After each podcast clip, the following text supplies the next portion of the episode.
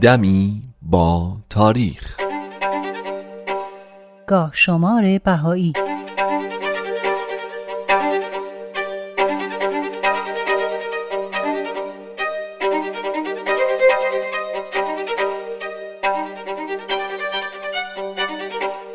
اسفند 1225 خورشیدی اواخر فوریه 1847 میلادی ربیع الاول 1263 هجری قمری منوچرخان معتمد و دوله از سیاستمداران با درایتی بود که در زمان فتلی شاه قاجار به دربار ایران راه پیدا کرد و در دوران محمد شاه به عنوان حاکم اصفهان انتخاب شد. وقتی حضرت باب شارع دیانت بابی و مبشر آین بهایی به اصفهان رفتن در منزل امام جمعه بودند که منوچرخان به دیدار ایشون رفت و اغلب علمای اصفهان هم در اون مجلس حاضر بودند. منوچرخان درباره اثبات نبوت خاصه از علما سوال کرد اما هیچ کدوم جواب کافی ندادند. بعد سوالش رو از حضرت باب پرسید و ایشون هم قلم رو برداشتن و به فاصله دو ساعت بیش از پنجاه صفحه درباره حقانیت اسلام نوشتن. همین رساله اثبات نبوت خاصه منوچرخان معتمد و دوله رو شیفته حضرت باب کرد ولی ایمان و ارادتش زمانی بیشتر شد که مخالفت ناگهانی علمای اصفهان رو نسبت به اون حضرت دید و قصد کرد که مجلس مناظره‌ای بین باب و علما برگزار کنه. اما علما از حضور در این مجلس امتناع کردند. اما وقتی حضرت باب در مجلس دیگهی به سوالات علما جواب دادن باز هم علما دست از مخالفت با ایشون بر نداشتن و اقدام کردند تا سایر علما رو هم با خودشون هم داستان کنند و فتوای قتل حضرت باب رو صادر کنند و نهایتا این فتوا رو به مهر و امضای نزدیک به هفتاد نفر از علما رسوندن. منوچرخان وقتی این وضعیت رو دید دستور داد تا حضرت باب رو با 500 سوار از شهر عبور بدن و در نهایت خودش محرمانه حضرت باب رو به امارت خورشید برد و شخصا به خدمت ایشون مشغول شد. تو این سفر منوچرخان معتمد و دوله نهایت احترام و مهمون نوازی رو در حق حضرت باب روا داشت و تو این مدت بیشتر به مقام اون حضرت و مظلومیتشون پی برد و به ایشون ایمان آورد و حتی تمام مایملک خودش رو به حضرت باب بخشید.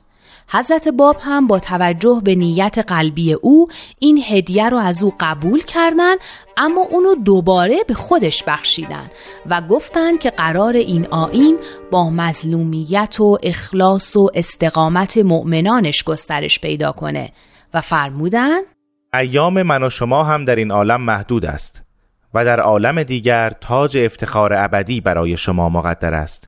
و از عمر شما هم سه ماه و نه روز دیگر بیشتر باقی نیست که به جهان جاویدان ارتقا خواهی یافت. منوچرخان خوشحال از شنیدن این خبر وسیعت نامش رو نوشت و اختیار تمام اموالش رو به حضرت باب واگذار کرد. طبق پیشبینی حضرت باب منوچرخان معتمد و دوله حاکم وقت اصفهان بعد از مدتی دچار کسالت شد و در اسفند 1225 خورشیدی بدرود حیات گفت جسدش با احترام فراوان به قم منتقل و در صحن کهنه بقعه فتلی شاه به خاک سپرده شد.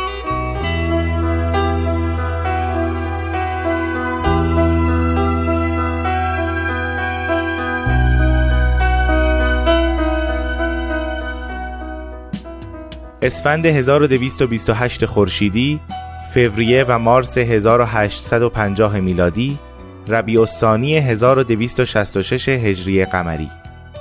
سیدی از اهالی کاشان که یکی از محرکان سرکوب آزار بابیا بود با یکی از بابی ها به نام سید محمد طرح دوستی میریزه و موفق میشه که از طریق اون نام پنجاه نفر از بابیا رو به دست بیاره. در بهمن 1228 خورشیدی این سید کاشانی نزد سید حسین مجتهد کاشانی رفت و لیست اسامی رو به او داد.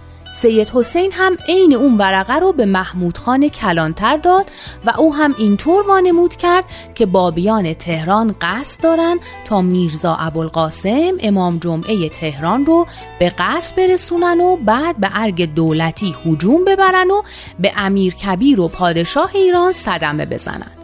وقتی این خبر به امیر کبیر رسید به محمود خان کلانتر دستور دستگیری بابیان رو داد. او هم چند نفر رو معمور کرد تا این افراد رو دستگیر کنن و معمورین هم چهارده نفر رو گرفتن و اونها رو در خونه محمود خان محبوس کردند. این چهارده نفر از 25 بهمن تا 16 اسفند 1228 خورشیدی در حبس بودند. بعد فرمان امیر کبیر رسید که هر کدوم از بازداشت شدگان که تبری نکنن باید به قتل برسن. به این ترتیب هفت نفر از این چهارده نفر که در نهایت استقامت جانبازی کردند به شهادت رسیدند. این هفت نفر که به شهدای سبعه تهران مشهورند عبارتند از هاش سید علی خال اعظم، میرزا قربان علی درویش، حاج ملا اسماعیل قومی، سید حسین ترشیزی، حاج محمد تقی کرمانی، سید مرتزا زنجانی و آقا محمد حسین مراقعی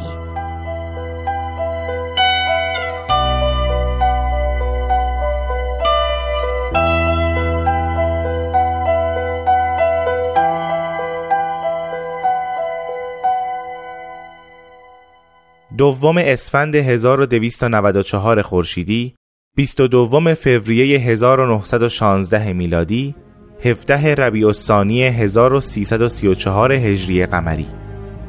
در بحبوحه جنگ جهانی اول که ارتش روس بعضی از شهرهای ایران رو محل تاخت و تاز خودش قرار داده و در خارج شهر سلطان آباد عراق اردو زده بود در تاریخ دوم اسفند 1294 خورشیدی چند نفر از متعصبین محلی جناب میرزا علی اکبر برار رو در سن 65 سالگی به همراه 6 نفر از منصوبینش در منزل مسکونی خودش با وضعی فجی به قتل رسوندن.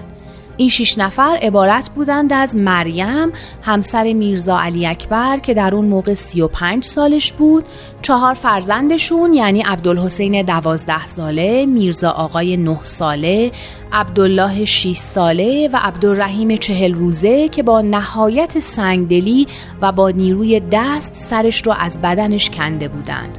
و خورشید خواهر چهارده ساله همسر میرزا علی اکبر.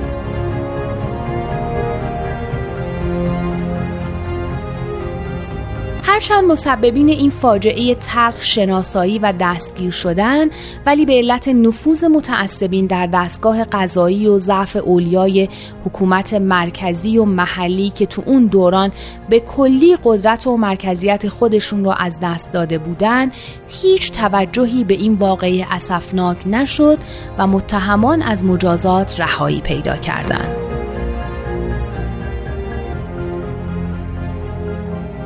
میرزا علی اکبر برار فرزند ملا حسین اهل کاشان و ساکن سلطان آباد بود. تو سنین جوانی که به تدریج عقیده و ایمانش نسبت به دیانت بهایی به کمال رسیده بود تونست به حضور حضرت عبدالبها مبین آثار و تعالیم بهایی برسه. تو این ملاقات میرزا علی اکبر سه بار دامان حضرت عبدالبها رو گرفت و آرزوی شهادت کرد و ایشون هم با کلمه انشاءالله به درخواستش جواب دادن.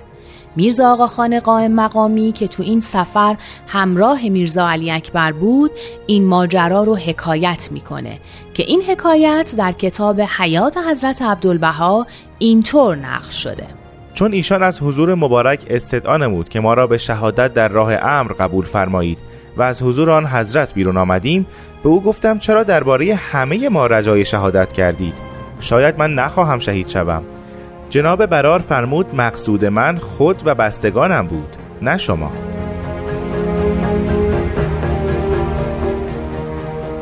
میرزا علی اکبر در سلطان آباد مشغول به تجارت بود و تو این کار هم پیشرفت کرده بود و ثروتی به دست آورده بود و منزلی رو در محله قلعه که خارج شهر بود خریده بود و اونجا سکونت داشت.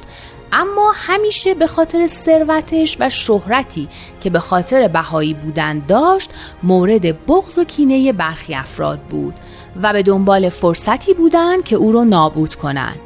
که بالاخره این کار رو هم انجام دادن مدفن این شهدا ابتدا در قبرستان عمومی بود اما بعد از 15 روز جسدشون به همون منزل مسکونی که محل قتلشون بود انتقال داده شد و در همونجا دفن شدند. حضرت عبدالبها هم در حق اونها زیارتنامه ای صادر کردند.